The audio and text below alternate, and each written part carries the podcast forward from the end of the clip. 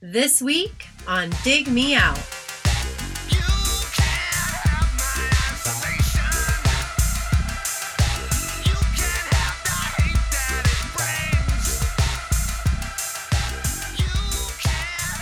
With your hosts, Jason Zia and Tim Minichi. Jay, we're back again with another episode thanks to our Dig Me Out Union on Patreon. You can help us make the next episode happen by joining us at dmounion.com or digmeoutunion.com. Jay, it's been a while, but we're doing a roundtable, a triangular roundtable. So more of a not really Sure. a round, t- uh, triangular set, triangular table, a triangular table. We need to do a, tri- rhombus table. a triumvirate. triumvirate. The Gettys, the Rothschilds. There you go. Uh, joining us for this roundtable, which I'll introduce. He's back. He's been here before. He's back again. Ian McIver, how you doing? Groovy. How are you guys? Good. So you're kind of the. Let me back up. We decided because this is episode six, six, six that we had to do something special. I should have thought about this 12 and a half years ago in order to make 666 land on Halloween, but I didn't plot out that far ahead. also, didn't know that we'd ever get to episode 666. I mean, I knew we'd do a lot, but not. I we're all we're in overtime as far as I'm concerned. I didn't know we get this far. Anyway, we put out a poll and we said to the patrons, let us know what do you think we should do for album or for for episode 666 we're going to do a roundtable. What do you think we should do? We had all sorts of ideas. Um not all of them got votes. Well actually only one didn't get vote. Uh but ian you suggested the most controversial albums of the 90s Yeah. and it won overwhelmingly. 49% of the option of the vote went to uh most controversial albums of the 90s coming in behind was um we had options. We either do a roundtable or tim and jay revisit an album. The behind that was america's least wanted by ugly kid joe. Um and then uh also portrait of american family by marilyn manson. And then there was a roundtable suggestion of, oh, there's Phil. Phil just joining us now. Of uh, the rise of Christian alt rock in the 90s mainstream. That would be like irony, you know, irony. Yeah. And then, uh, hey, Phil, Hello. how you feeling? I may pause myself a whole bunch. That's okay. That's all right. I was just going through the list of the options that we had for our poll for this episode. Yeah, I, I was actually I was actually curious on what you came up with because I I, I was doing some research because I've been in bed all day and I was coming up pretty short. I gotcha. Jay said the same thing, but I I gotcha. So the other ones that we had were Tim and revi- Tim and Jay revisit a satanic or death black metal album. Uh, Thank yeah, you for oh, not, I remember those. yeah, Thank Yeah, you I for not winning. the options. Uh, that was only seven percent of the vote. Uh, Five percent of the vote went to a roundtable on the evilest music of the 1990s. I feel like that's a harder one than the most controversial. Well, I albums of the mean, you can only name so many Mariah Carey albums. Oh, sure. Slandering our, Save, our- save that one for Christmas. There you go. Uh, at two percent, there was the roundtable on the history and the effect of the PMRC on the music of the 1990s, and then also there at two percent was the Super Shit 666 EP by Super Shit 666, which I believe is connected to the uh, the Hellacopters and the uh, the and uh, Ginger. yep, and Dregen. and then the And last Dregen. one Yep. that got no votes was Jay and Tim revisit Thrall Demon Sweat Live by Danzig. Dancing disrespect. Hmm. So, as I mentioned, we're going to do the most controversial albums of the 90s. now this could take on different things. This could be album covers that are controversial based on what artwork was used. This could be lyrical content. This could be the music itself could be controversial. We'll we'll cover some options here. Um, now, when we put this up, people did leave comments, so I'm gonna I'm gonna go through real quick. Um, as far as uh, controversy, Jim Lukowski Lazowski said body count. I think we're going to get to that one because Yeah. that that was definitely a controversial. Yeah. Um, Gavin said, "I'm always down for some controversy." So is Prince, but uh, he's not here to do that with us. Um, Richard Waterman suggested a split episode of seaweed and clutch for 10 hours with no food or water. And if you Oh. understand, oh, that's Waterman, Waterman. that's my torture right there. You have to go back and listen to those episodes to, to know what we're talking about. Yeah. Uh, Cru- cruel and unusual punishment. Um, Matt Stop said body count and decide, uh, deicide. Yes, cover my ears for two live crew. Hate to say it, but it got included. Um, I don't know that. I mean, there's a lot of controversial hip hop Yeah. from the Yeah. 90s. That's not our wheelhouse. I mean, even the stuff that's like that was the mainstream, like when I go back and listen to like say Snoop Dogg's Doggy Style or Dr. Dre's The Chronic, there's plenty of controversial, uh, politically incorrect, uh, uh, troublesome lyrics in those, and those were wildly popular. Um, so, but that's for a different podcast. That's not our that's not our podcast. So I'm going to start with you, Ian, because you're wearing a Hmm. Marilyn Manson t-shirt. Yeah. People can't see this video. So maybe you would like to share um, some controversy that surrounded Mr. Manson. Oh, okay. Um, well, obviously, I mean, you, you started off with the the Portrait of American Family. I mean, that that album didn't get as much feedback. I mean, during during that time, I mean, he was touring with uh, Trent Reznor of Nine Inch Nails, uh, who produced uh, that album, uh, and so. But obviously, the the follow up album, not the not the EP, the the Smells Like Children EP, but definitely although that one gave him wider exposure with the the Sweet Dreams cover. Uh, his follow up album, Antichrist Superstar, obviously, all of a sudden, all eyes were on on Manson. Uh, I mean, obviously, especially in the United States, where there's, uh, I mean, a lot of controversy around the satanic imagery. It didn't help that he became a, a ordained minister of the the Church of Satan.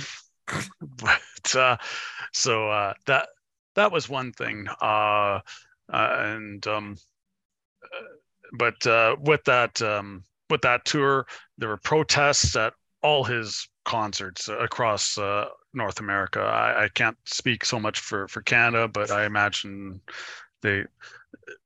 There have been times when uh, organizations from the states have come up to Canada to to protest. So I, I imagine I, I imagine that they would probably make that that uh, that uh, leg to, to Toronto or Vancouver, um, and so so of course uh, I mean all eyes are on him, and then obviously the follow up with Mechanical Animals with him uh, as the androgynous um, Omega on the cover with the uh, prosthetic uh, breasts and and everything. Uh, now the gender bending and of course we know how that is in the states and hasn't changed in the past 25 years. So uh, that also became th- those two albums i would say are probably his most controversial albums just from imagery and in the case of some of the songs uh, content as well. Um, uh, though since then uh, obviously some of the ignoring the current uh, legal and troubles and all Right. that. Yeah. But uh, uh, I, I mean that that would be the peak. Uh, of course, it all came to a head, and, and this is probably one of the other things that we we can consider as part of controversy is in '99 with the Columbine shootings.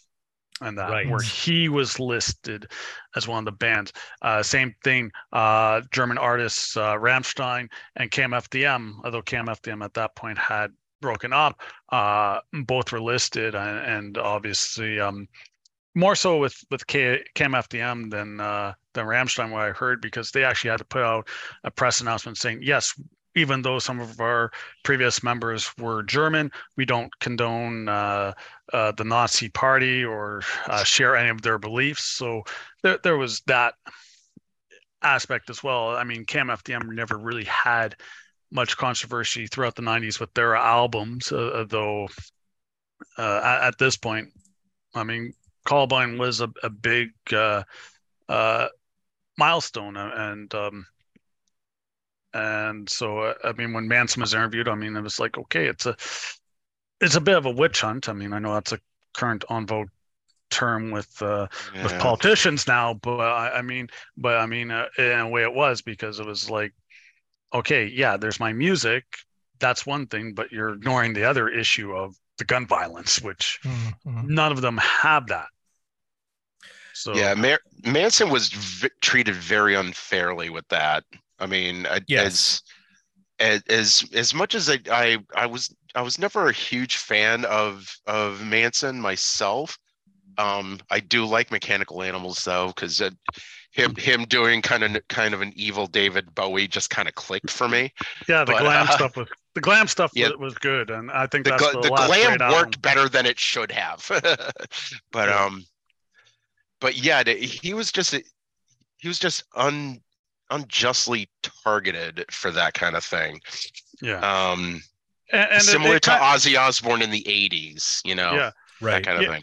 Yeah, like like I said, I, I mean, it, it definitely went on Manson. I mean, like I said, they listed, like I said, German bands, but they didn't get the the brunt of it because I mean, KMFDM, I mean, had some crossover in the mid '90s with Nihil and the Mortal Kombat soundtrack. Same thing with uh, Rammstein uh, a couple of years earlier with Du Hast and, and that album. But uh, I mean, obviously, Manson had been targeted, and so it kind of just built and built and was almost dogpiling. in, in, a way, I mean, and, and probably didn't help. I mean, there's all those jokes. I mean, like even in an early internet day, I mean, but still word of mouth. Oh, Manson had two ribs removed so he can orally pleasure himself. Uh, I mean, like, remember that?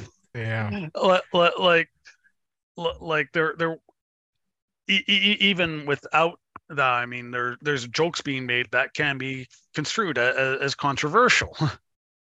Yeah, I remember um, Antichrist Superstar being I remember those protests. I, I couldn't quite put my finger though on like was the combination of his character and the imagery and the title of that album that it all sort of just oh happened? yeah mm-hmm. yeah oh, yeah. Is there a particular incident that it was well the, the Catholic League you got to remember in the 90s mm. and in the 80s were basically protesting anything mm. that was in the mainstream like Hollywood movies uh albums TV shows, they were the ones that like were protesting the Murphy Brown episode with regards to her being, you know, a, a single, single mother. mother. Yeah. And so, and, and Two Live Crew, when those records were like smashed and stuff, it was always a religious group and it was often the Catholic League because that was a big one. They were out of New York and they had a big platform at that time.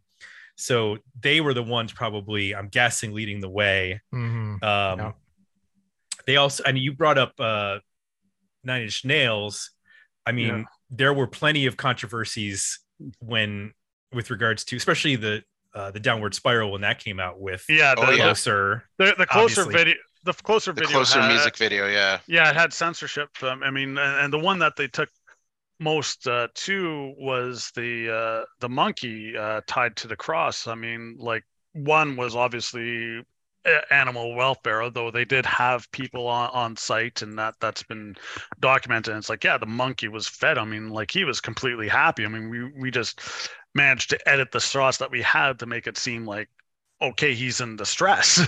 Right. Uh, but uh, uh but the, there's that. But then obviously the other aspect was the implied crucifixion, which that again brings it back to the religious stuff. I mean, right. Let, I mean, completely bypassing the fact that there's a couple of shots of a topless woman in the video.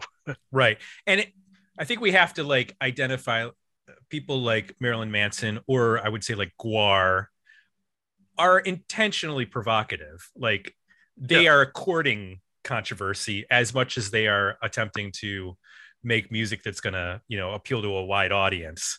Um, Yeah, Manson they're- himself has said it's theater. Yeah, exactly. And uh, he puts in a contact lens and makeup, and off he goes.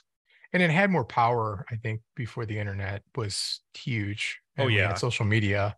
Yeah. and that there was still mystique, so you could still make up stories about him, and like there would be like no way to really verify it, and that person wasn't on social media, and they weren't in your face every day, so it just took on this whole other, I think, power that I I don't think has been able to happen since. Um, since the advent of social media, and you see pop stars everywhere and rock stars everywhere all the time. no, no. well, not that re- and the, the outrage only lasts maybe 48 hours Yeah, yeah. these days. Right. There's always something else. Yeah. exactly. Whereas uh, I, I don't know if you remember this, Jay, but when Nirvana's in Utero came out, there was a big deal because of Rape Me, Yeah. that track. And Mhm. I believe Walmart and maybe another um another uh place, another seller requested that they change it was Kmart. They requested the that they change the verbiage. So if you got a, a Walmart or a or a K- Kmart version, it said "waif me" W A I F instead of "rape." me" And the on lyrics were not changed in the song either. exactly. No. Uh, that was like controversy, and it, obviously, if you write a song like that, you you have to expect that there's going to be some sort of controversy or some sort of somebody's going to you know make a big deal out of it. I can't imagine that Kurt Cobain was naive to think like, oh, nobody's going to care that I'm writing this song Right. or has these Oh. lyrics. Well, you have to keep in mind with in utero. I mean, like he was trying to do the opposite of Nevermind. I mean, Nevermind succeeded beyond his wildest expectations, but he was kind of put the this crown for the king of rock in the early '90s, and that was a a crown he did not want. Right. And they also made them change the album cover because it had that um, image of Yeah. the uh, what is it? I don't know what it's a angelish. Hey. Uh, It's like a mannequin with wings. yeah. yeah, yeah, it's kind of got the internals. Uh, I, I, I'm trying to remember what that type of of uh, dire. Uh, It was can't remember. basically an it was basically an anatomy book. Anatomy, yes. But Right. I'm, I'm trying to remember what the model is called, but oh well. And there, I think, um, yeah.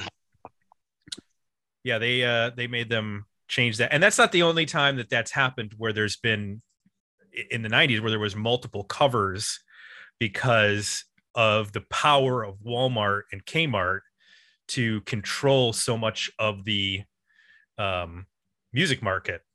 So like um what were some of the other ones? Oh uh ritual de habitual by Yep. jane's addiction. They made them change that album cover uh, where it was just That one became an all white cover. yeah, it just has the First Amendment on the front of the uh, album. Uh, they didn't like Perry Farrell being in a threesome on the cover.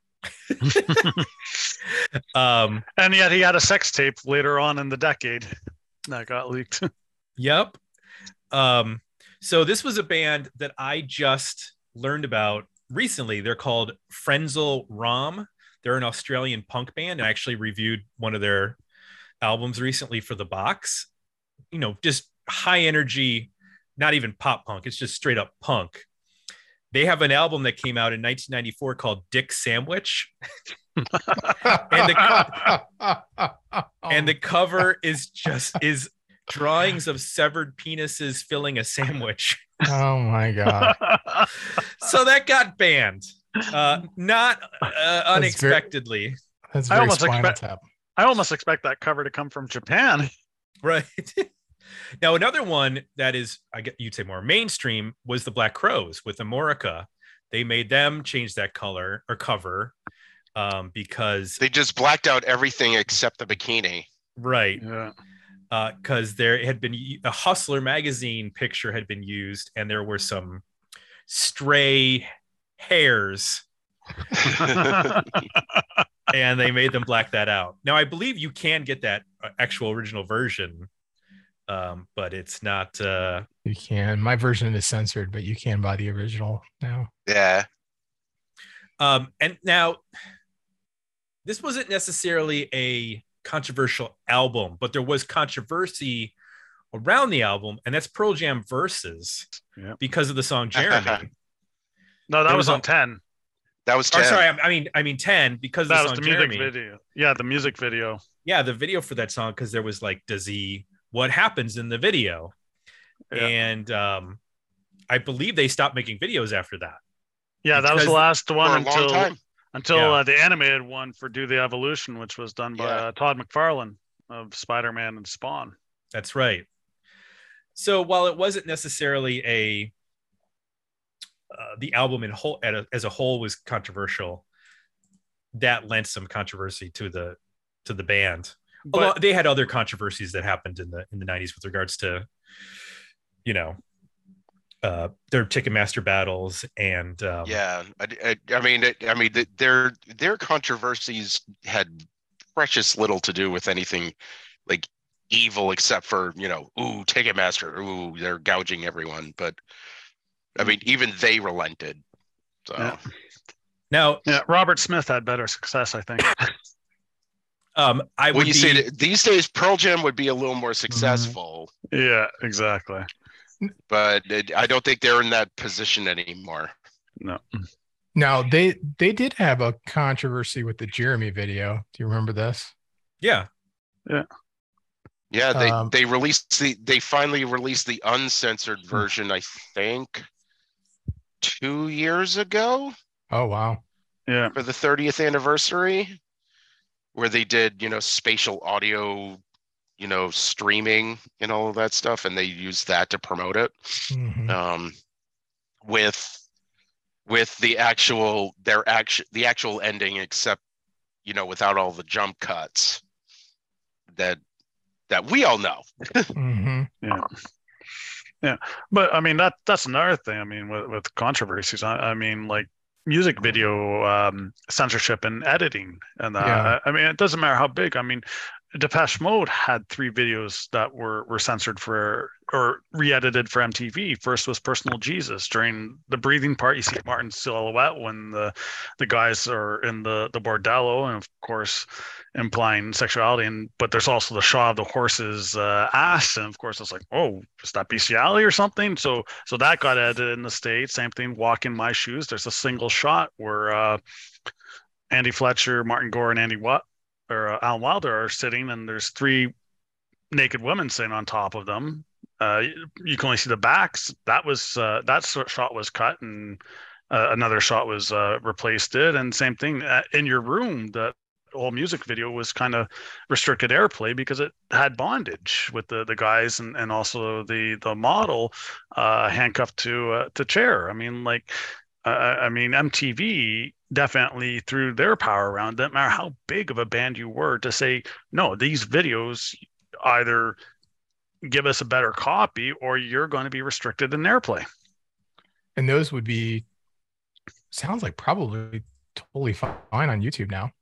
Oh Like yeah, those wouldn't wouldn't get blocked. no, oh, no, yeah. all, all the videos are fine Yeah. on on YouTube. Yeah, They- yeah. but I mean, like that. that I'm sure there are other bands as well that went through the same thing, where it's like, nope, nope. The, here's here's the U.S. music video edit because like it's fine in Europe, but not here.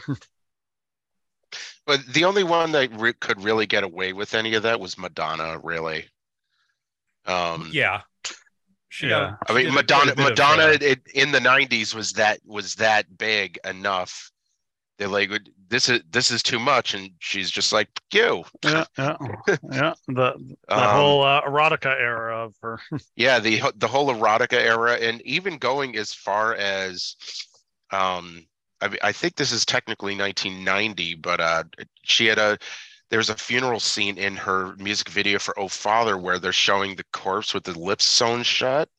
They wanted her to Oh. cut that out because because right. that was just too macabre, and and uh, she just said "fuck you," and they aired it anyway. Yeah. But became, it- I became mean, a bit of a strategy too. I think, Yeah. At that point of get it, get some controversy around your video, and you'll get in the press, and Yeah, Right. uh, you'll get some chatter out of it. but I mean, she she was like that throughout the the nineties because then uh, after uh, Blonde Ambition and Vogue and all, all that era, I mean, then came the sex book and then erotica and and, uh, and it also didn't help. I mean, she could get away with it because she was one of the few that was actually releasing uh, video singles and that. So it's like, oh, you can't watch MTV or MuchMusic in Canada. Ju- just go to your local store and pick up the video single and you're gonna watch it. Hmm. so in terms of unintended controversy um i i didn't i did was doing research and i because i didn't know that this had happened although i remember talking about it during our soundgarden episode but jesus christ pose actually garnered a lot of controversy when that video was released in 1991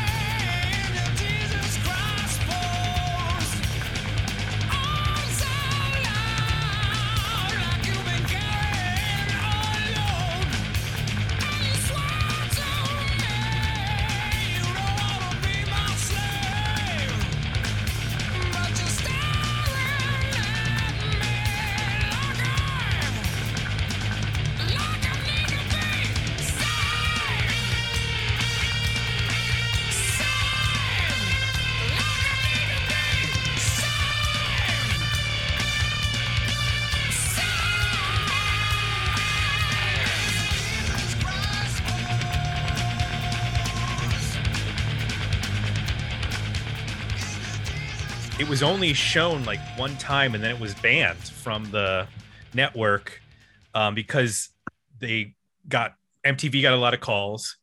Um, Soundgarden got death threats over the song, Hmm. and um, they basically like it's a, I mean it's a six minute video, so they're not going to play it during the day. That's going to be either Headbangers Ball or Alternative Yeah. Nation. Um, but yeah, they and it got no airplay, radio airplay because of it. Um, so that I again, that was something that like the album itself wasn't necessarily controversial, but because of the the, the lyrical content of one of the songs, it caused some blowback on the band, which happened, you know, a, a number of times in terms of. I mean, Rage, Rage Against the Machine got blowback for killing in the name of and uh and various other songs. Um Well, you can't say Tool the got- F word uh, 17 times in a Well, song and there not you go. expect tool got uh, uh you know they they're see the weird thing is their videos weren't necessarily like um sexual in nature or violent in nature but they they definitely caused controversy. They were definitely like strange enough to make people weirded out. But then they also Their controversy was weirding people out. but they also included again boundary pushing um imagery in their albums. So like the i believe the cover of undertow is like a rib cage but then Mhm. inside yeah, there's like nude men and women. There's um i think there's like a cow licking its junk in in the in the liner notes and um the the album was removed from Kmart and Walmart again again Yeah. they're uh you know taking the the the lead on altering albums because they ended up and and the that whole cow thing is under the CD tray. yeah. But again, I think Yeah. there's somebody at Walmart who like was cutting these things open, looking at going through every inch of the record, looking for anything that might be controversial, so that they could stay away from any controversy. Um, because that oddly, it happened to um Tin Machine. Uh, yes, the second record. Like, the Stem Team Machine too, yeah. Yeah, that got uh they they airbrushed out the The genitalia. of of a Okay. statue um from a, like a greek statue that has it's naked so there's genitalia Right, yeah. but like that's in history books and that's in art books and that's in you know his- Yeah. Well, And- hey, the Simpsons episode dealt with that with uh, Michelangelo's David going across the U.S. and they had to put pants on. Yeah, I remember that. Um, we haven't mentioned Ministry yet. I, I figured this would be something that you would want to talk about, Ian, because they're they were not a band that was uh, afraid of controversy. No, no. I I I, mean, obviously, I mean the the well known drug uh, uh, drug usage of the band, especially Al Jourgensen, was was one thing. Um, obviously, uh, as well. I mean, releasing a a, a song called "Jesus Built My Hot Rod" didn't do them any favors, and of course, it comes back to the religious use in the songs and that. But um, yeah, and then. Uh, but I mean, leading up, I mean, that followed them around even with uh, Lollapalooza in '92. I mean, like they were headlining, but of course, protests again, and I, I mean, they, they, they, they started, and then kind of their their star fell off, and of course, then the focus went to Marilyn Manson. Hmm. Right. Yeah, well, also, well- um, Dark Side of the Spoon, got pulled from Kmart. Yeah, I was gonna say uh, it was around the. Well, I, that- I was gonna time. say every, ev like all of the Ministry albums after Psalm 69 Yeah, it, it turned off a lot of their audience at just in and of themselves because they they pretty much did away with their industrial Sure. influences and basically became kind of a a plotting metal band. yeah. Dark, Dark Side of And the it- Spoon was very and especially sludge-like. Dark Side of the Spoon is very very sludge, very very dirt esque. Yeah. Um, I mean, all influenced by the same thing, but yeah. Yeah. Um, it would be a great oversight if we f- failed to mention Prodigy. they, we had a they, little- they were next on my list. Yeah, uh, a little song called "Smack My Bitch Up," Bitch. Yeah, which yeah,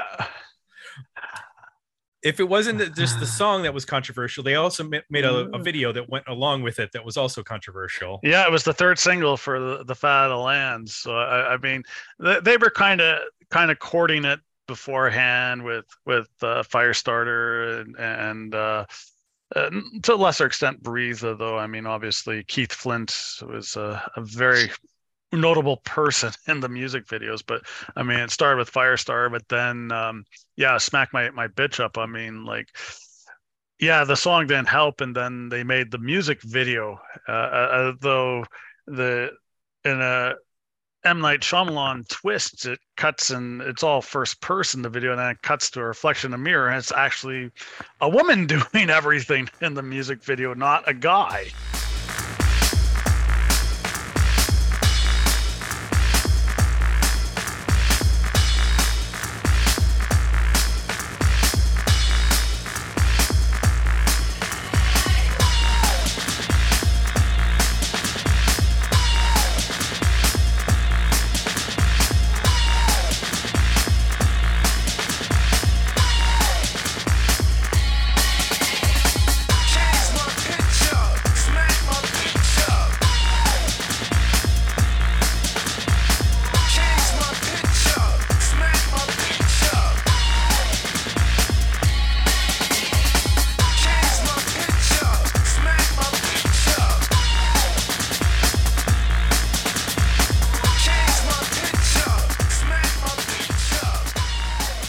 There were some albums that I didn't know that well, but when I looked up controversial album art, a couple came up.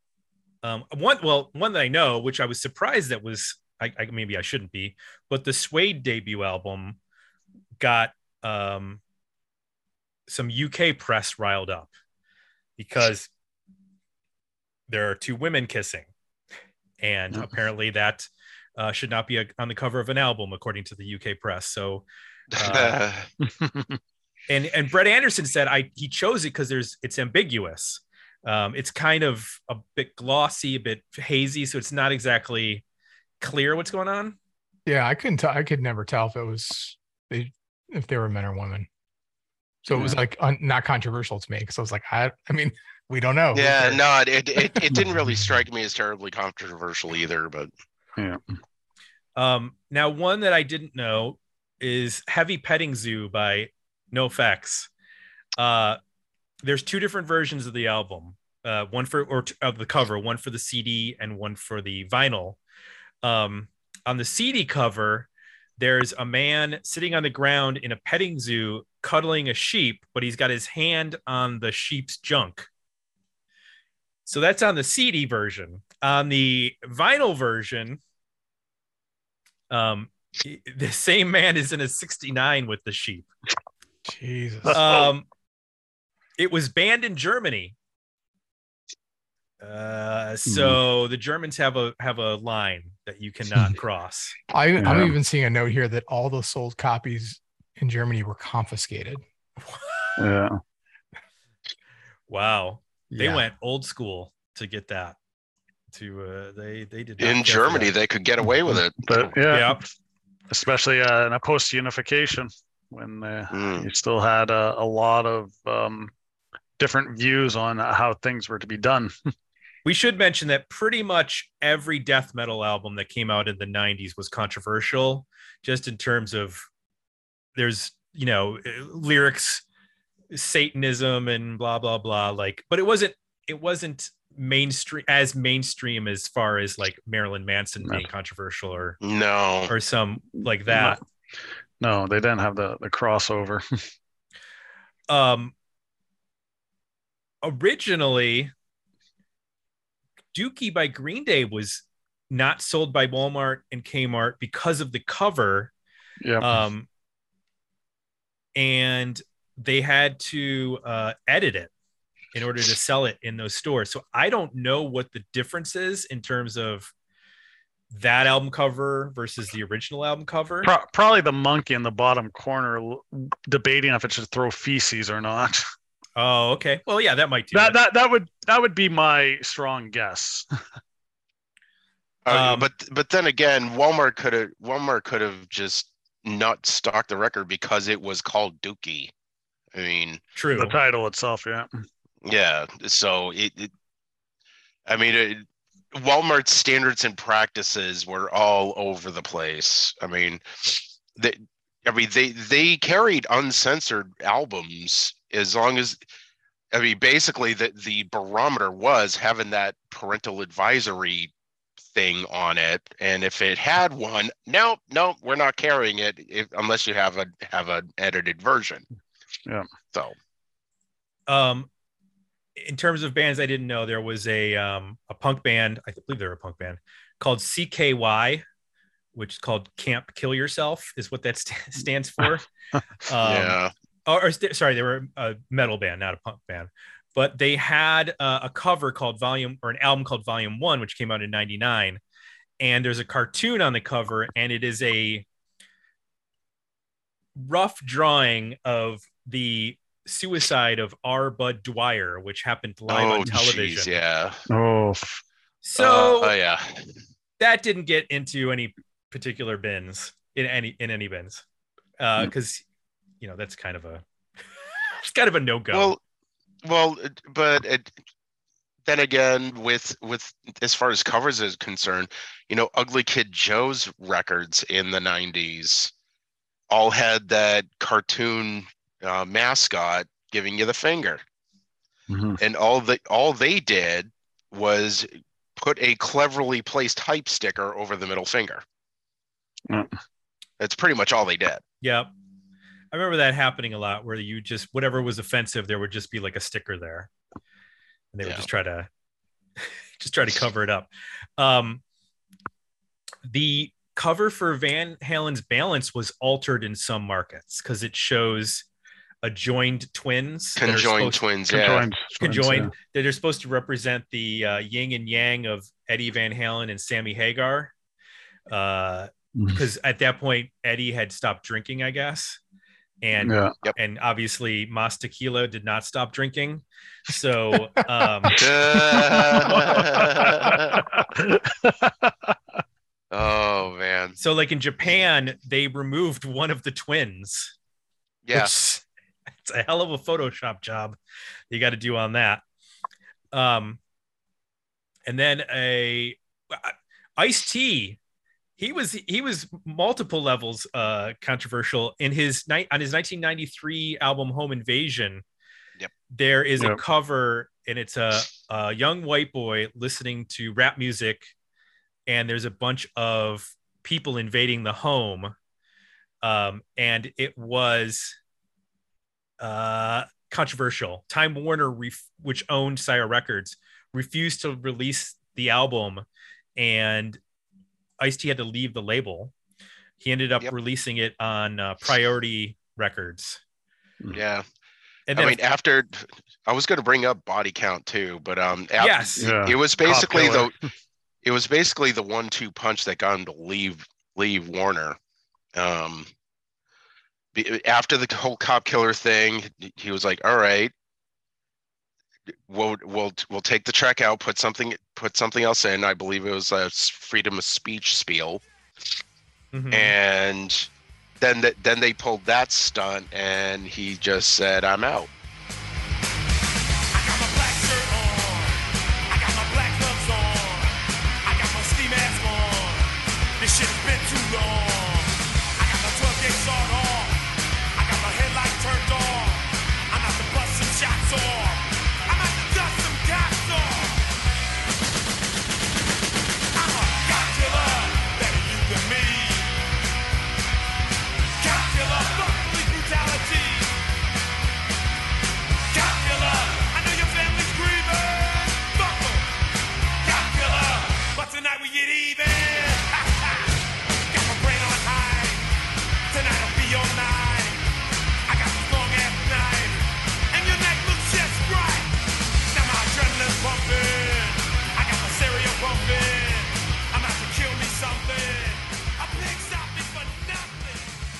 And of course, there's the Body Count Band, which um, was a, I guess you'd say, like a thrash rap metal band.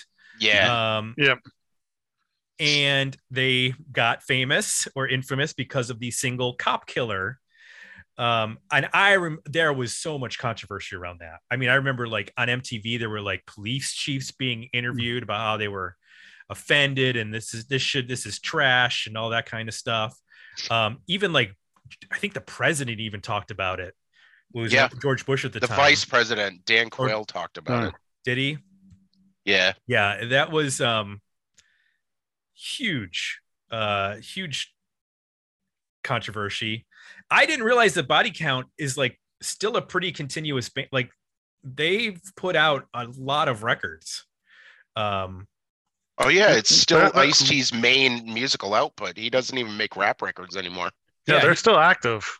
one two three four five six seven they have seven albums with another one on the way so, which is not bad for a dude who's on uh law and order for you know a lot a lot of years He's, he finds some t- something to do in his downtime uh make some thrash metal which is cool uh there was also uh i was just reading this at the time warner shareholders meeting Charleston Heston stood up and read this the lyrics to the song KKK bitch to the audience. Yes. Oh, Charlton Heston. Uh, oh, you could probably find that video clip somewhere. Yeah. oh yeah, that's probably yeah, that's definitely somewhere.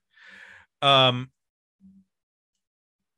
it was mentioned in the comments, and uh, the band Deicide, who were a Tampa, Florida um, metal band, um, they, they the band was barred from performing in numerous venues because they their uh, belief was that religion should be eradicated from society and they sold anti-religious merchandise at their shows Oh my gosh. so um uh yeah that's i mean that you don't even have to put an album out that's just Right. putting out t-shirts at that point Yeah. I mean, Um, they're getting to the point. I like that. They're not beating around the bush. yeah exactly um and then what else did i find oh well cannibal corpse came up a lot uh not surprising but i did find it interesting they're actually um banned Germany banned the band from all any of their music being played in the country. Mhm. And that was uh, like up until 2006. So we're not talking about like when you hear something like a country banned some a band from being played, you think, oh, that must have been a long time ago. Uh, no, that was in the 2000s. Like that's crazy. And yet they still have David Hasselhoff there. Yeah, exactly. I don't see clearly. They can keep David Hasselhoff. Um, one album that we've talked about on the podcast is uh, the Manic Street Preachers, The Holy Bible. That has some controversy around lyrical content. Um, I mean, the first two lyrics, uh, two lines of the song, uh, the first song, are have some choice words, but then also because of the cover, uh, which was a Jenny Saville painting. Um, it's called Triptych, and it's a, uh, oh, I guess you'd say, an overweight woman from three different angles, and there were stores that were like covering that up when they were selling the record, and um, they also are hold the record for the most complaints Hmm. on top of the pops because they played faster in military regalia and Hmm. James Dean Bradfield wore a mask like to look like a terrorist. And when they play and um yeah they have they have the most complaints ever. Like 25,000 phone calls after that. If you think about it that'd be a lot for the United States and you're talking about top of the pops in the UK which is a much smaller market size and they got a lot of calls so um Slayer hasn't come up yet but a lot of con- I mean they've always been a band that has pushed the envelope in Yeah. terms of uh, their either album artwork or lyrical content. Um, I- I- in terms of 90s stuff, um, I don't know if it's as controversial as Reign in Blood or South and South of Heaven. Yeah, d- I mean, because because in the '90s they actually attempted to do a Slayer version of the commercial crossover. So it would so a, a lot of the lyrical content wasn't as overt as it was on those first couple. Got it. Well, because the 2006 album Christ Illusion was um, uh, controversial because it depicts a mutilated stoned Christ in a sea of blood on the cover, and many stores refused to um, uh, uh, to stock it. And in in India, they they collected all the copies and destroyed them not expecting that to happen in India. Uh, I thought that maybe like the Italians would do that because they get very upset if you messed with uh, Jesus. Uh, it's a very religious country. I can say that because I was just there. I actually walked amongst them, and uh, I can. And I grew up Catholic, so I know there's a deep. Uh... anyway, Well, nice I was qualifier. going to say, let's not go too far into that one. all right. Yeah. Um, we haven't brought it up. Uh, Well, Sublime. They had a couple of tracks uh, that got some negative pushback. Uh, do you remember that, Phil? The the Sublime controversies of the of the night. I think there were at least two songs that garnered some. I mean, well, the well the the one that I knew that I remember the most was was their song "Date Rape." right. um which, which ironically it's pretty i think that's pretty much the only song i like from sublime. Um And that i was don't on, remember the um, other one. was that on uh the self-titled from 96 no it was not. Oh okay. it was on the one before it if i'm not mistaken. Gotcha. Um i need to which- where is that? What what, what album is that 40 ounces to freedom? Is that the name of that? Yeah i think so yeah. Yeah. So that came out in 91 but it was actually re-released in 95 right. Um, and then and then the self-title came out in 96 like three weeks after bradley nowell died. Got it. Um, so part of the con, I mean, obviously the song itself, um, which is about, well, it's about rape, obviously, with the song title. Yeah. It's um, the song, according to Wikipedia, the song is about a woman who gets date raped by a man who, in return, gets raped while in prison. That's really, uh, yeah. uh, yeah, that's going to get you some controversy. Um, the other thing is that uh, there was a porn star in the video. Uh, his name is Ron Jeremy, and I believe he is now on trial or has gone to jail for uh, his for sexual assault or something like that. Mhm. Um, which just makes that even worse. Uh, that that song existed. Um, Yeah. Some other album covers that were controversial at the time. Um, the Megadeth Youthanasia cover because it oh, with has the babies on the clothesline. babies hanging upside down on a clothesline. Yeah, that one got some controversy. Um, and then uh, what was the other one that uh, that I well we mentioned Nirvana earlier, but the Nevermind cover actually Oh, yeah. was also controversial because it has the baby uh, with his dingaling out, and there were certain stores that covered that. Yeah. Did you like that description, Jay? You know, you, we don't you don't hear dingling enough anymore. yeah.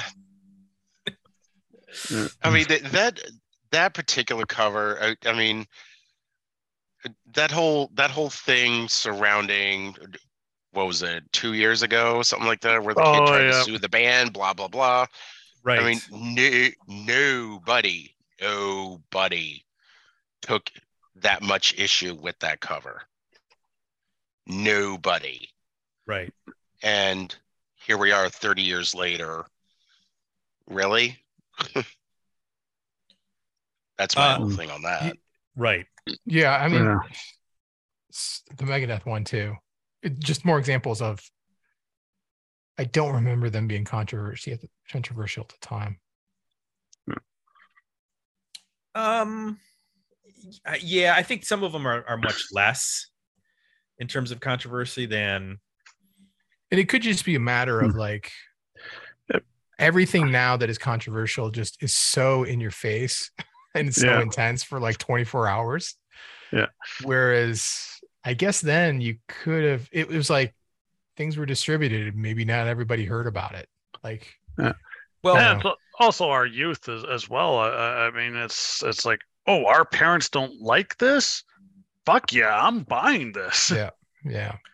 well, and I don't think we had as much like I didn't know that there was an album say banned in Germany in 1991 because I there was no internet to look at worldwide news in the same way that you would watch, you know, the 630 Right. news. yeah like for example when i was researching this this again this isn't in our wheelhouse but i owned ice cube's death certificate i was a big fan of ice cube i didn't know that that was banned in oregon oregon D- they just banned the record um, because of the lyrical content it had a parental advisory sticker on it and like okay that's weird How would one state ban a record?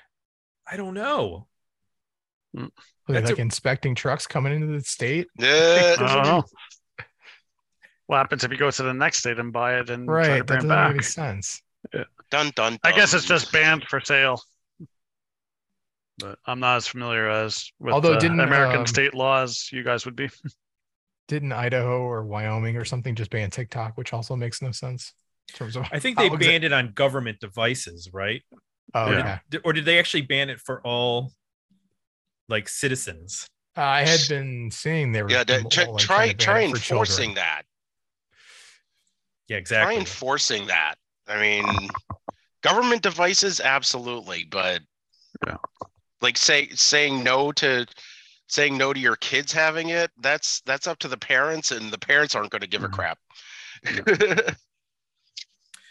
Uh are there any other uh controversial albums that i have um failed to was a- mention? this this one this one is a little is a little on the minor scale, and, and it has to do with frickin' Walmart. Um, Sheryl Crow's second record in 1995.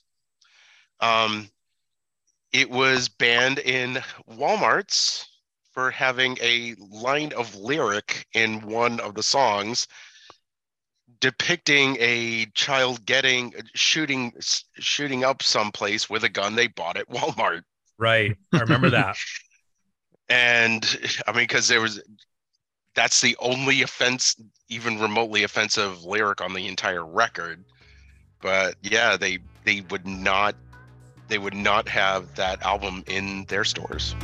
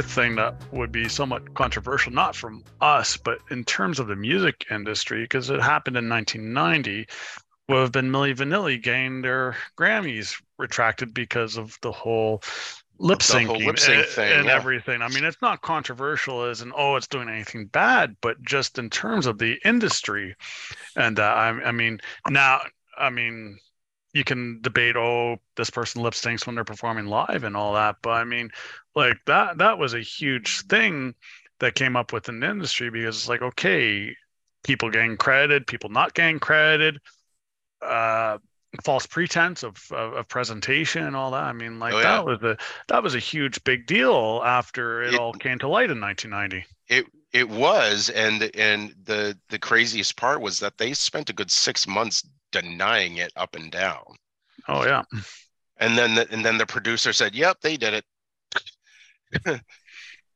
Now, this isn't necessarily a controversy, but this is an album cover that got removed uh, or or altered for sale, and that's Adam and Eve by Catherine Wheel, which depicts these With boxes all the nudity, yeah. and, Yeah. and nude models in each of the boxes. And if you've ever seen it, there's a green cover which just has like one box in the middle, and you can't see any nude nudity.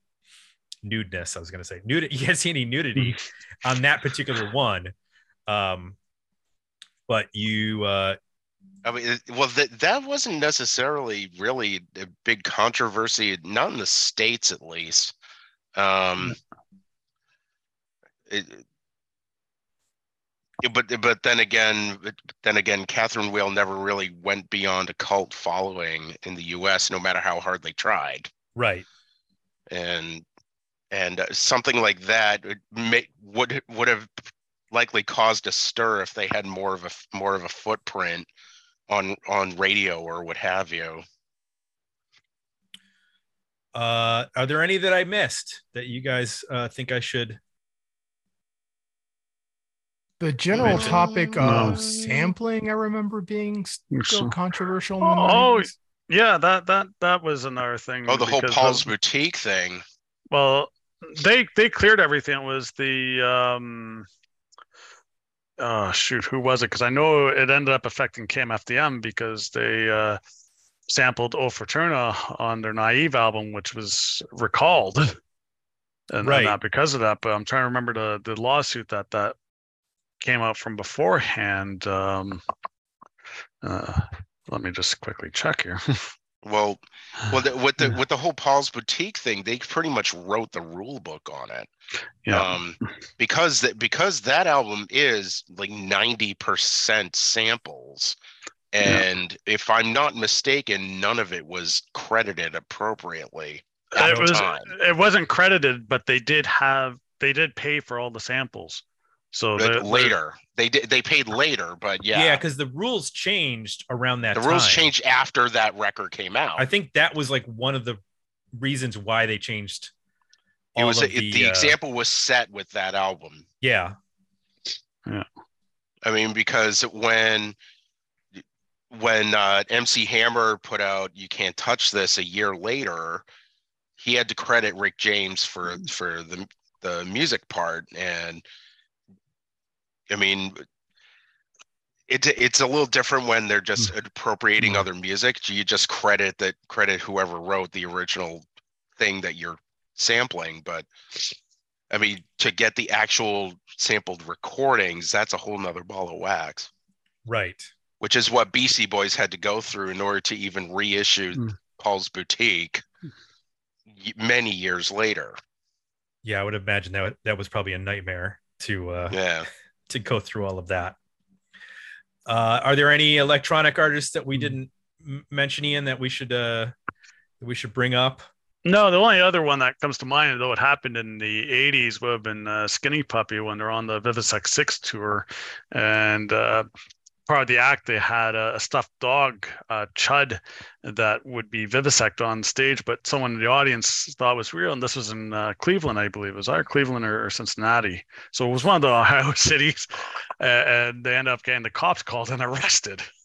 But that was that was in '88, so not not in the '90s but uh, that that that that's one that always sticks with me because I, I know even um, that that's still brought up to this date every time they, they go back to, to Ohio and perform there. We Were there not- any uh Oh, go ahead. uh were there any like Canadian specific controversies? Like Not not Things No, that maybe Jay, they're Canadian. They're or not something that- controversial. not not That's true. not Is not that not, true?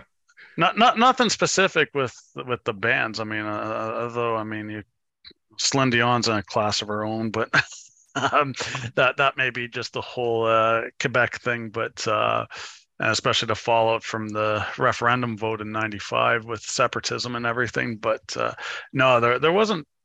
There isn't too much I can think of for, for, for Canada. I mean, a lot of it would be spillover from what was going on in the in the U.S.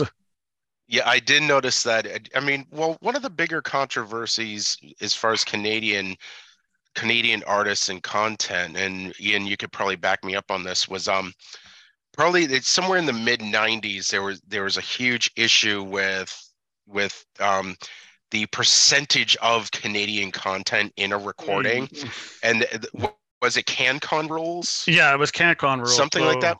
Yeah, so uh my my wife Bryan Adams kind of had a had a was the spearhead of that.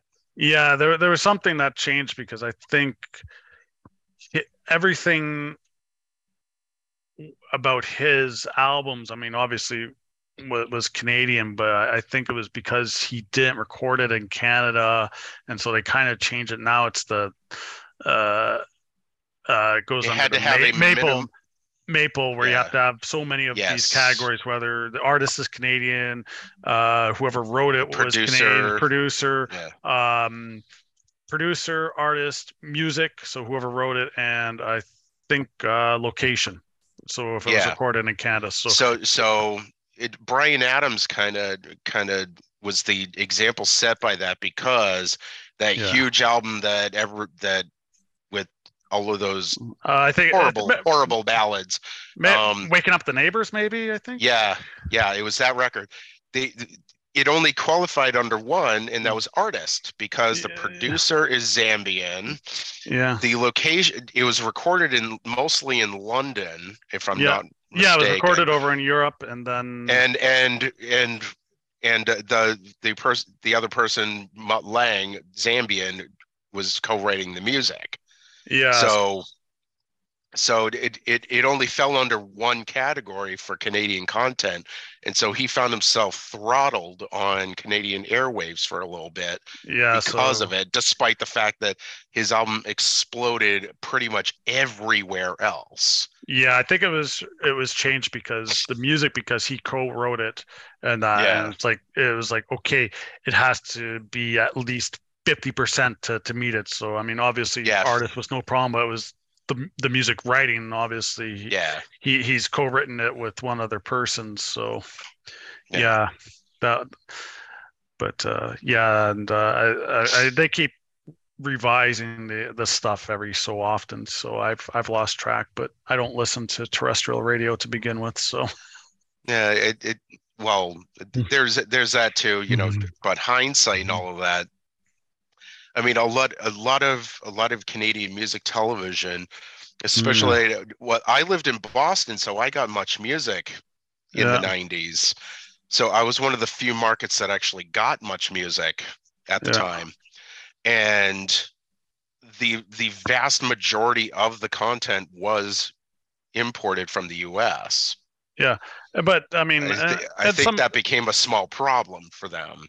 Yeah because i think some of it also happened in in the reverse not not so much in the 90s because um heart they recorded a few of their albums in vancouver and that with canadian producers and it's like all of a sudden with the the maple now they're qualified for CanCon, but they're an american band Yeah. Mm. And uh, I mean that didn't come up as often, but then it was just I, I- I think it came to light with, again with the Bryan Adams stuff was like, okay, how are you evaluating this? Because I mean, like you can have artists who are who are not Canadian qualify under this. Right. Like Um, anybody who was recording with uh, Bob Rock or isn't Bruce Right. Fairbairn I mean, also yeah. Canadian, like Bon know- Jovi c- recorded in Yeah, Vancouver, Bon Jovi, like four Bon Jovi albums were mo- were mostly done in Canada. Kind of- Right. Yeah. So Yeah. yeah, I feel like we would be uh, remiss if we did not mention Prince because Oh. Prince came Name in to, huh? The name change. Well, not Yeah. yet. Um, but he released uh, a couple of singles in the early 90s and you you definitely remember his performance, but he released uh, Get Off as a single in 1991 ah yes, Yeah. and he performed it at the MTV Music Awards. And if you remember, he was wearing this like yellow suit, but then he turned around and he was there was no ass. of the Yeah, suit. that's right. Topless, That's right. yep. But the, but the, but here's the thing, Tim. David Lee Roth did that like four years That's- prior in music videos. That's Yeah. true. That's So, true. But this was I on mean, live TV, so Yeah. this is on li- this is on live TV, and it, it- I mean the performance itself was overtly sexual too. So there's that. Yeah. Um, but So- th- there was that song. You also had uh Sexy MF, which Yeah. uh got I, I guess um he put that he added that to the record really late and bounced Yeah. a song off. And when the record label found out they were furious. And i think that's was because they were like that was going to be a single and now you're bouncing it off for this song. And he was like this is going to be the single. And they're like you can't play this song. It's called Mm. sexy motherfucker. You that's the chorus of the song. And he's like so i'm prince. I'm this is what i'm doing and and that's what happened. And uh, was well uh, MTV did not play that video. yep. Uh, Ironically, I did see that video on all places the Playboy channel. Re- really? Yeah, that's the- uh, crazy. the- I mean, because it was on it was on a show of overtly sexual videos and yeah, but I mean, I I don't need to justify why I was watching Playboy, but anyway. um, Was it still scrambled? yeah, I didn't know. I've never seen it not scrambled. so it was the next year that prince changed his name Yeah. yes, uh so that i guess that was be where he that was probably that might have been one of the final straws with his record label yeah, writing slave on his cheek and all that. Yeah. right But- yeah he was you know he was always in the news in the 90s for at least the first half i feel like by the second half um i think there was like the greatest hits came out uh came, and then like he did um that the gold experience which was enormous Yes, Was yeah that was then Chris- 95. yeah and i for some reason i was thinking that was later but yeah it was right in the middle of the decade and Yep. um there was a lot of at, at that point he start, seemed to like recede a little bit from the Well, well, a lot of it, charts at a least lot of a lot of his work in the latter half of the 90s was him pretty much def- almost defiantly working independently Right. um and and unfortunately um those who- those who have followed Prince's career like I have knows that he is he was always his own best critic s- which means he could he could put out some spotty he has he has some tarnished catalog items. It- and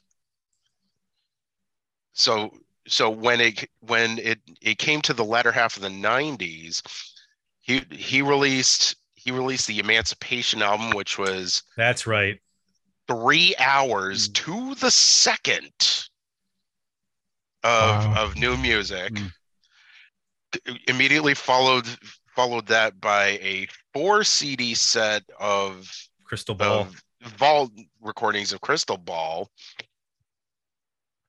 and and a couple of independent albums that did not yeah that didn't get get a, get promoted very well because he was doing it very independently and yep and distributing it practically pretty much himself until And, uh, until he he attempted a you know a Santana supernatural thing in 1999 and that one just was DOA.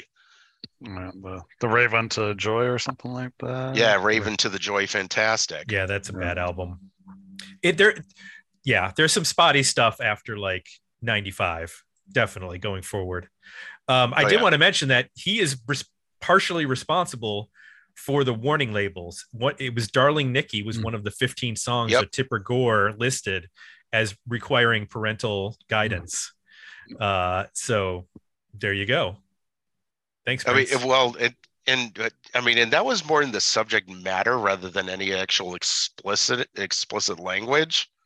I right. mean, other than the word masturbating, but yeah, but So I think we covered a lot in the last hour of controversial 90s music, the albums, both for content and for covers, and and sometimes uh, the stuff that they did while performing, like Prince. Uh, but it, I mean, hindsight and everything, because we're discussing this, you know, 25, almost 30 years later, it seems really, really tame in comparison, but for now. Well, I, I think everything came to a head in 2004 with uh, Janet Jackson, Justin Timberlake's uh, Super Bowl Oh, yeah. performance, A- and that was kind of the peak of of music controversies. I mean, we've had stuff that's come up since, but nothing has grabbed the attention or longevity like that. Where Yeah. I mean, even almost 20 years later, everyone references that instant. Like a lot of stuff that's happened, those are all localized. If you're fans of it, you remember it. I mean, the Right. only one that yeah, we that is a mentioned, turning point. the only one that we mentioned, though didn't really go into too much detail, that has had that longevity is Milli Vanilli. Hmm. Yeah. good point. I mean, I, yeah, the, yeah, that that whole Janet Jackson thing was was kind of a turning point, but yeah, I it it, it just it just seems so so weird that you know a song like "Me So Horny" is was so so ridiculously profane and offensive in 1990 when you know you have WAP. Sure. So yeah, so Um, just well, saying. yes. Yeah. That's for a different show. Yes. Uh, need to thank uh, Phil. I know you're under the weather, so thanks for joining Yes, us. Yes, I am. and Ian for No uh, for sharing their knowledge with us. And so we could talk about controversial albums from the 1990s. Uh, if you would like to hear our, uh, or if you'd like to vote on polls like this, you can join us at the Union at uh, dmounion.com or digmeoutunion.com.